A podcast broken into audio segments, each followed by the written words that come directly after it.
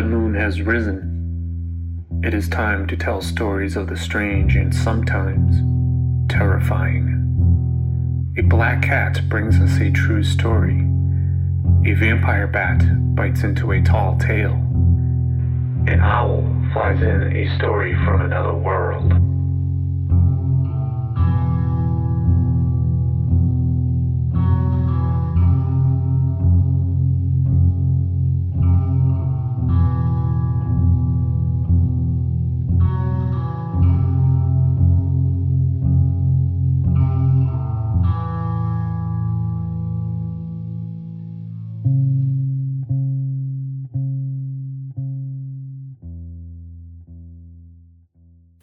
Greetings. This is Blood Moon Podcast. I'm your Blood Moon host, Andrew Carey. For this episode, we are telling a vampire bat tale written and produced by Blood Moon Podcast. Just a quick note listeners can submit their stories for the show at bloodmoonpodcast.com. They can be true experiences of the strange or terrifying tales.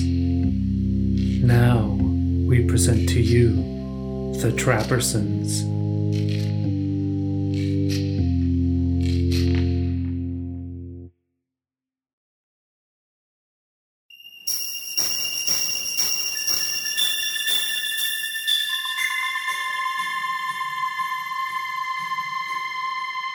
Jonathan steps through the door into the courtyard and feels a sensation that has plagued him for two months.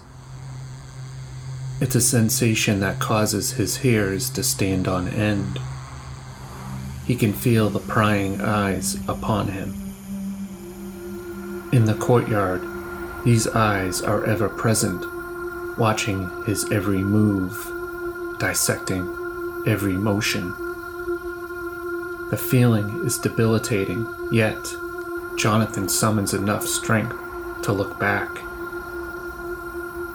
Through the slits of the vertical blinds in the window, he sees the large, wide set eyes. The sound of the key code to the front gate startles Jonathan. As a tenant enters the courtyard, Jonathan quickly walks down the corridor, making his escape toward the back neighborhood. He turns the corner, expecting to see his newly washed car. But to his shock, he looks up to see those wide, piercing eyes. Jonathan's heart stalls. The eyes are just one of the strange features belonging to a woman that appears to be in her twenties. He also notices an old beat up Mercedes that was parked too close to his car. The eyes finally blink and say, Hi, John. He realizes that the woman was the new neighbor that he briefly met several weeks prior. Jonathan took a deep breath to reclaim his nerves. Then he notices that the Mercedes front bumper was hanging off the car. He steps towards the battered chunk of plastic and wonders, Did she hit my car? Trying to ignore the woman's penetrating stare, Jonathan inspects his own car for damage. Uh, your bumper has come off, Jonathan said. The statement is met with silence. Jonathan turns around expecting the woman to be gone. Instead, he sees a Cheshire grin. He looks away while his mind races as to how he can escape. Standing up, he hears the voice say, There's nothing you can do. Jonathan pivots to see the Cheshire grin move slightly. It's been like that for a long time. Jonathan can't help noticing her tall, spindly body slowly adjust itself, as if the air pressure was too heavy in those piercing, slanted eyes which never seemed to blink. Her appearance made Jonathan's skin crawl. Then he imagines his observant wife asking, Where are her boobs? Right when he had this thought, he saw her Cheshire grin disappear. She kept staring at him, not saying a word. Everything about her chills Jonathan to his bones. Again, he had to find the strength within him to break away. Have a good day, he said as he took five strides to his car. Jonathan drops into the driver's seat and looks into the rearview mirror. The woman disappears. Returning from a relatively easy day at work, John parks in the same spot. As he walks through the neighborhood, he hears the vibrant sounds of life birds chirping, cars rolling, and laughter. But it all came to an abrupt end when he enters through the back gates to the apartment complex. Jonathan stops at his mailbox and proceeds to flip through the mail while he walks towards his apartment. All junk, he mutters to himself. He glances up to see shadows darting back and forth between the vertical blinds in the window next door. Suddenly, the eyes appear, staring right at him. Jonathan again quickens his pace, but before he can reach his door, the high pitched voice bombards him. Hi, John. How was your day? Where did you go? What did you do? What's in the mail? Who? Clenching his teeth, Jonathan spins around to see the same large eyes he encountered that morning. She was in the window a second ago, and now she stands inches away from him. In a nervous tone, he said, Uh, sorry, I have a migraine. I've I've got to go lay down. The only response from the strange woman are little sounds oozing out of the Cheshire grin as her eyes roll upwards to the sky. Thoroughly disturbed, Jonathan quickly enters his apartment and throws the mail on the formica table. He slumps into a black vinyl chair and sighs. Jonathan's wife, Antonia, walks into the room to cheerfully greet him. Hi, Johnny. Welcome home. She notices the grimace on his face. What's wrong? She asks. Not knowing what he should tell her, he says in exasperation, Nothing. Just tired of the commute. Jonathan has been wanting to tell Antonia about his encounters, but he didn't want to upset his wife. He knew that she already met the woman, and she seemed to like her. According to Antonia, the strange woman had a husband and child. They seem really nice. She told him. Later in the evening, Jonathan exits the front door with a trash bag in hand. He gets halfway to the back gate when the sensation strikes him. As if being directed by some outside force, he feels compelled to turn around. He sees through the glow of the window the silhouette of a diminutive figure with a bulbous head. Jonathan is now under a spell.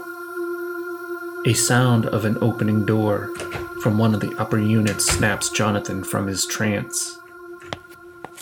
Sweating profusely, he quickly walks to the back gate and tosses the trash bag into the dumpster. About to return to the courtyard, he grabs the gate's handle and pauses. Jonathan mutters to himself, No, going through the garage. In the following weeks, Jonathan begins to use the garage as his main entrance. He knows they are waiting and watching for him. Sometimes he notices a man hanging around outside their apartment, and at times he is accompanying the strange woman. The man is bearded with hipster glasses and a v neck undershirt. Antonia had remarked on a number of occasions that the man was always outside. I don't think he works. He never leaves. In fact, all of them are always here. Over the next several weeks, Jonathan did his best to avoid the courtyard altogether. The sun sizzles in the haze as Antonia and Jonathan step out through the front door. Their footsteps reverberate down the corridor when a sudden shift in the atmosphere causes Jonathan to panic.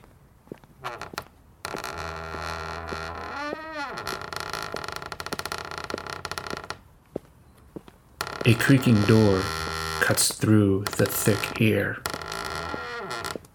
Peering over his shoulder, Jonathan could see an elongated shadow of a tall, spindly figure. He picks up his pace as he follows Antonia. He notices that the pursuant matches his speed, and the shadow invades his space. Finally, they break through the back gate, past the dumpster, and head for the car. He dares himself to look back. No one is there. Jonathan lets out a long sigh of relief as he plops into the car seat. His heart races for the duration of the trip to the local grocery store. The images of the eyes flash in his mind. John. John. John. His name echoes in his head. John, let's go. Get out of the car. Jonathan snaps out of his malaise and sees his wife waiting impatiently outside the Mazda. Let's get the shopping done so we can go back to the laundry before someone else decides to wash their entire wardrobe. The fluorescent lights inside the grocery store are more irritating than usual, with the occasional flicker. The couple stops at the return station with bags filled with empty plastic bottles. Hi, Bob.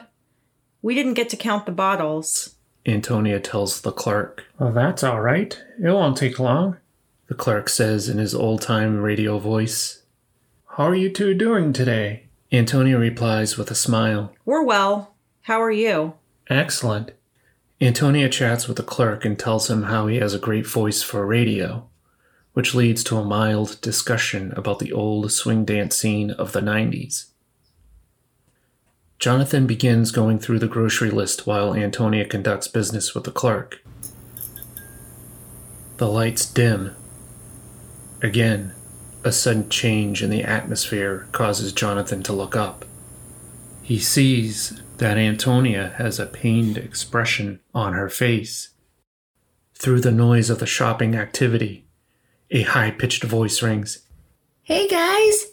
The voice sends shudders down Jonathan's spine. He begins to feel nauseous as the staring eyes probe him and his wife. He turns back to Antonia for relief, but she too is paralyzed with fear. The voice continues to pulsate in a musical tone. How's it going? What are you doing? Antonia tries to respond, but the barrage of questions continue. What are all those bags for? Is that water? You drink bottled water? Why don't you use Brita? Why? In frustration, Antonia shouts, We do have a Brita and another filter that removes fluoride. And and we take the bottles with us to work. Antonia notices that Jonathan has collapsed over the counter. The lights turn up as the woman's eyes roll up to the sky, while strange sounds ooze from within. Excuse me, miss. It was the grocery clerk. The total is four seventy-five. Jonathan regains his composure as the clerk hands Antonia the money. She glances back, and to her delight, the woman is gone. She bugs the F out of me. She's just so weird. Jonathan took pleasure in her remarks and let out a chuckle. I know. Antonia continues. They're always around, always watching me when I go outside. Her and her bizarre looking kid. They give me the creeps.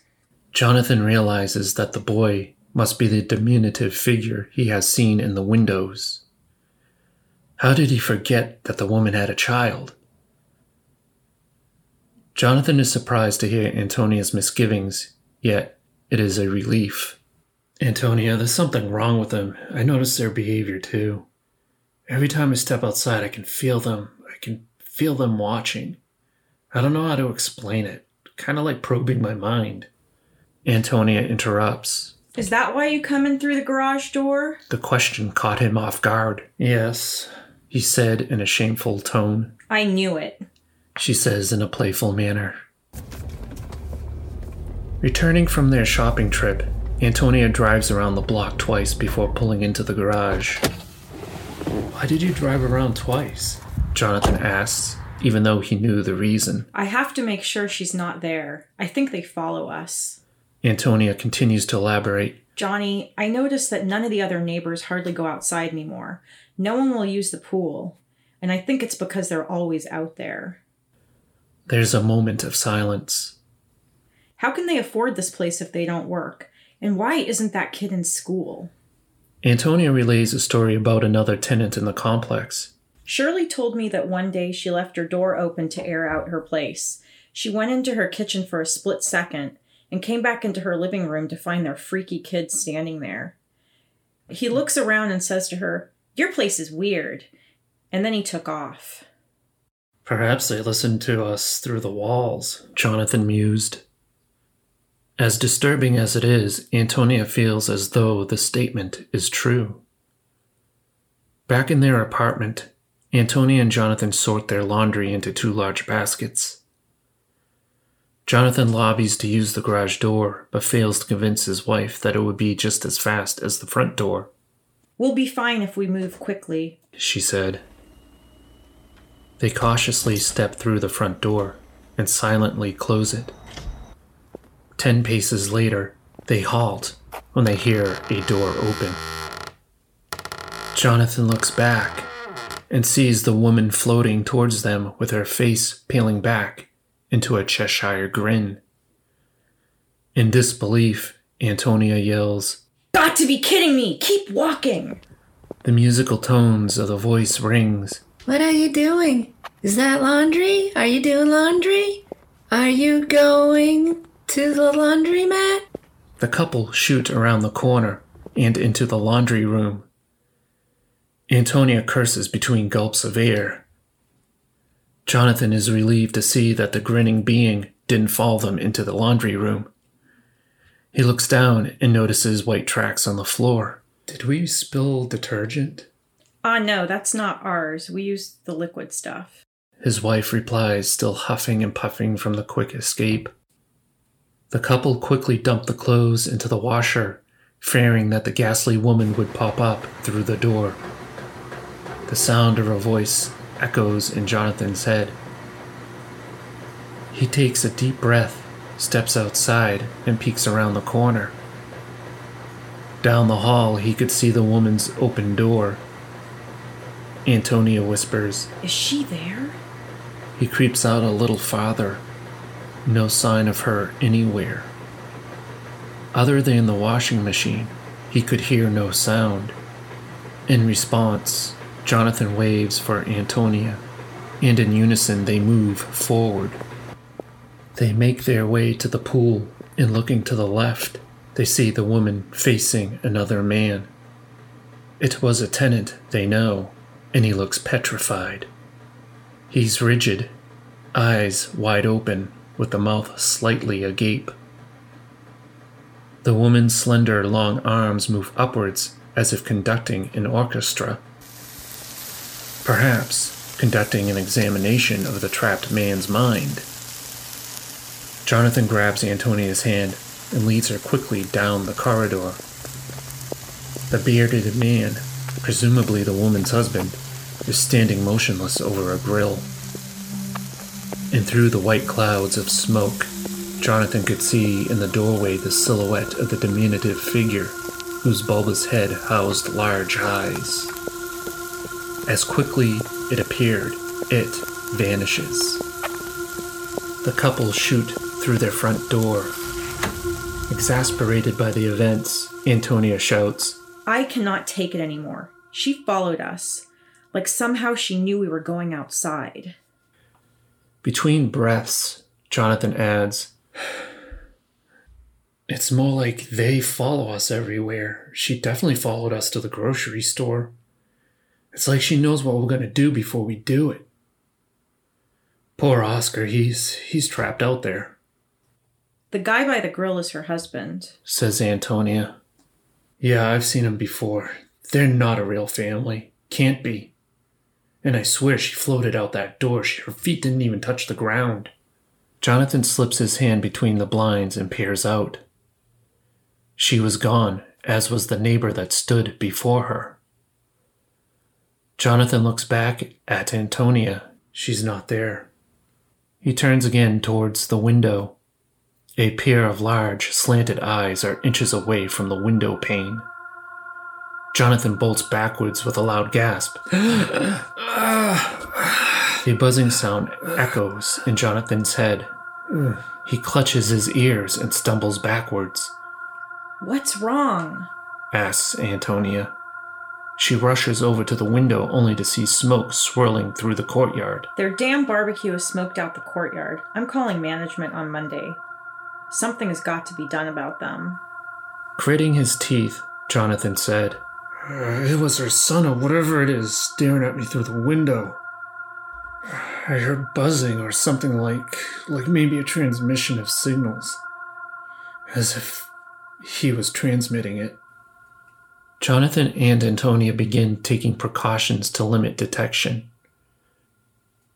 Using the garage and not the front door became the number one rule.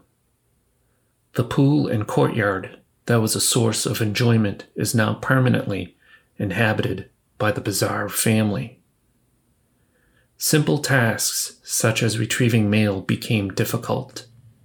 Often, Antonia would peer out the kitchen window to find them, the Trappersons, as her husband would refer to them, sitting outside, staring back at her.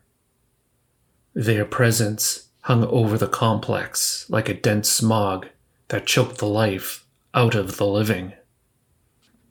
Expecting a package, Antonia went out the garage door and quietly snuck around the building through the back gate to the mailbox. The courtyard was vacant. Peering down the corridor, she can see that the Trappersons' window blinds are closed. She makes sure that the key doesn't make a sound when she unlocks the mailbox. Antonia hears footsteps behind her. The reverberating clomps of shoes send shockwaves through her nervous system. She frantically pulls the mail from the box, fumbling some envelopes as the footsteps quicken their pace. Before Antonia can sprint to her front door, the footsteps catch up to her. Hey, Antonia. Antonia spins around with the intention to scream obscenities, but she pauses when she realizes it's her neighbor, Shirley. Ah, thank God it's you. Shirley laughs. You're safe. For once, I think they're not here today. I haven't heard them or seen them. Antonia isn't buying it. No, they're here. I guarantee you they're watching us now. It's so bad that John and I won't use our front door anymore.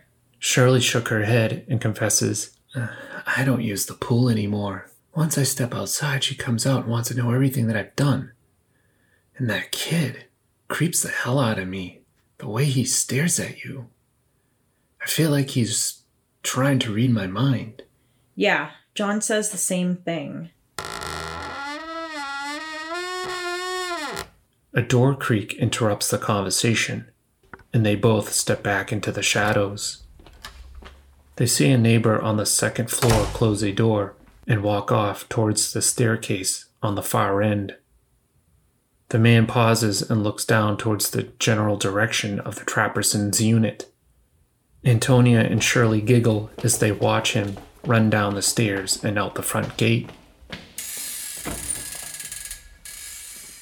See? See? Antonia now feels a sense of vindication.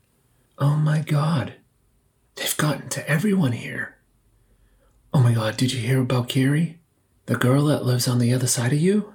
No, replies Antonia. but tell me in your apartment before the Trappersons find us and suck out our brains. Inside Shirley's unit, Antonia listens to the story of Carrie, the next door neighbor that hasn't been seen in several weeks.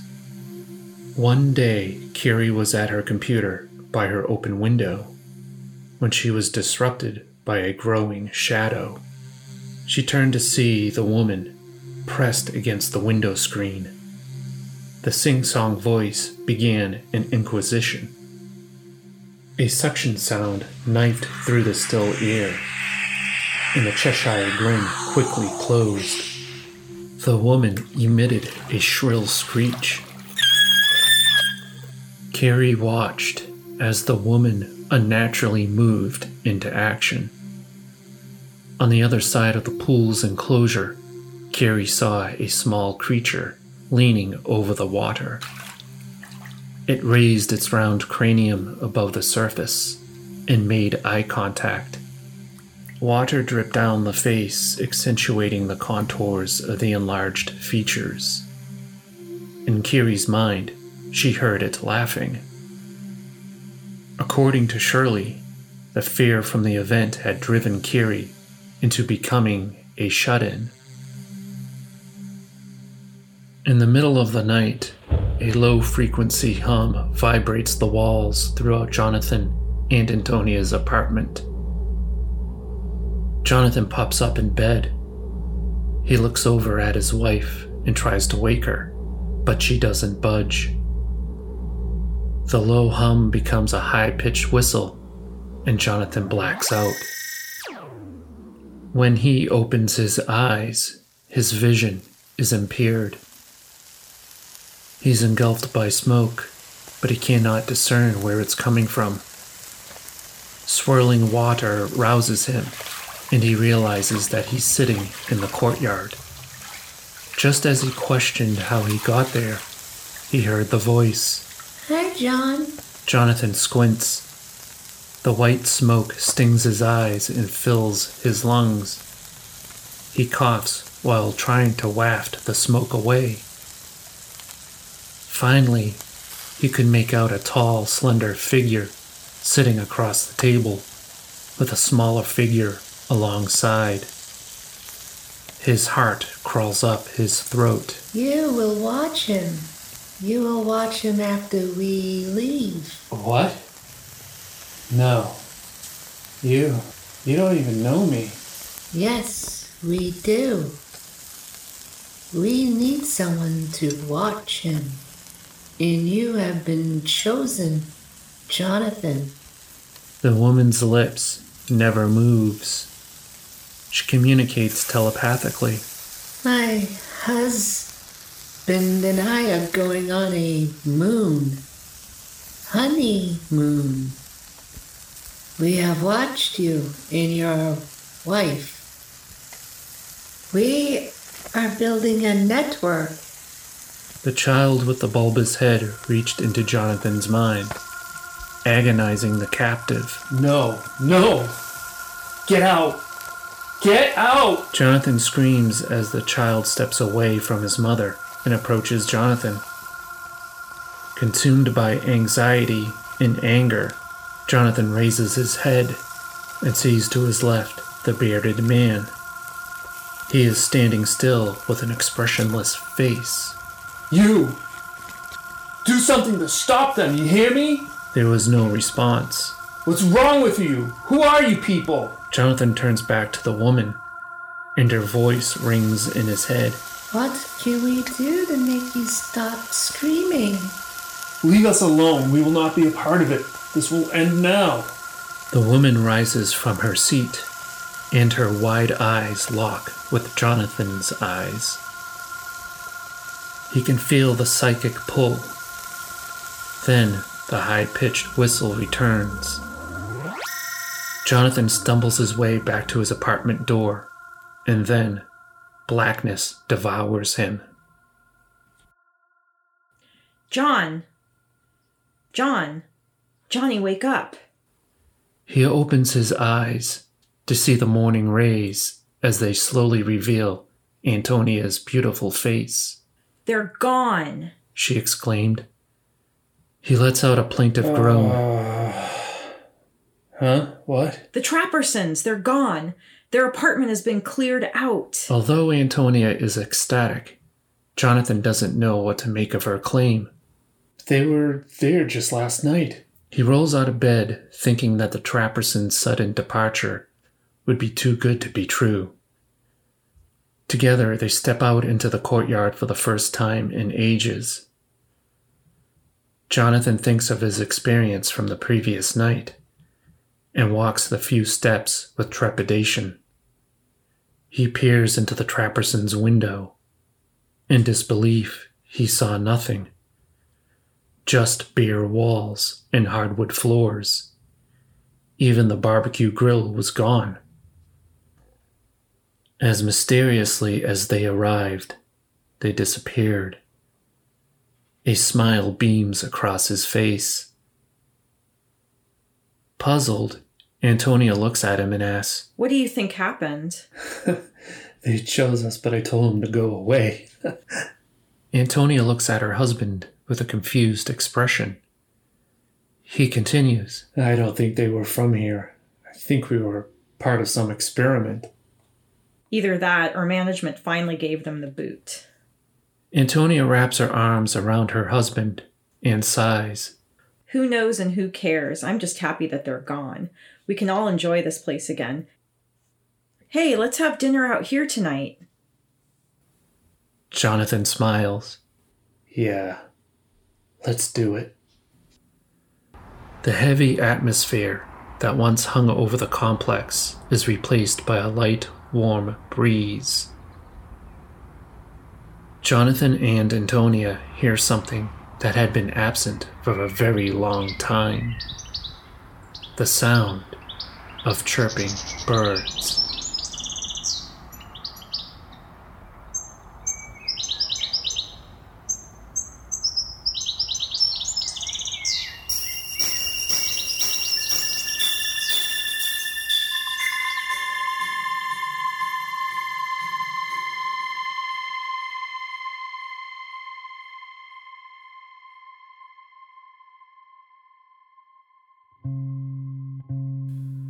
The blood moon is setting.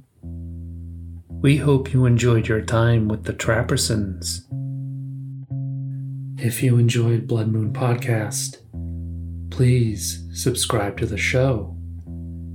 It can be found on major podcast apps. You can also follow us on social media. Thank you for listening.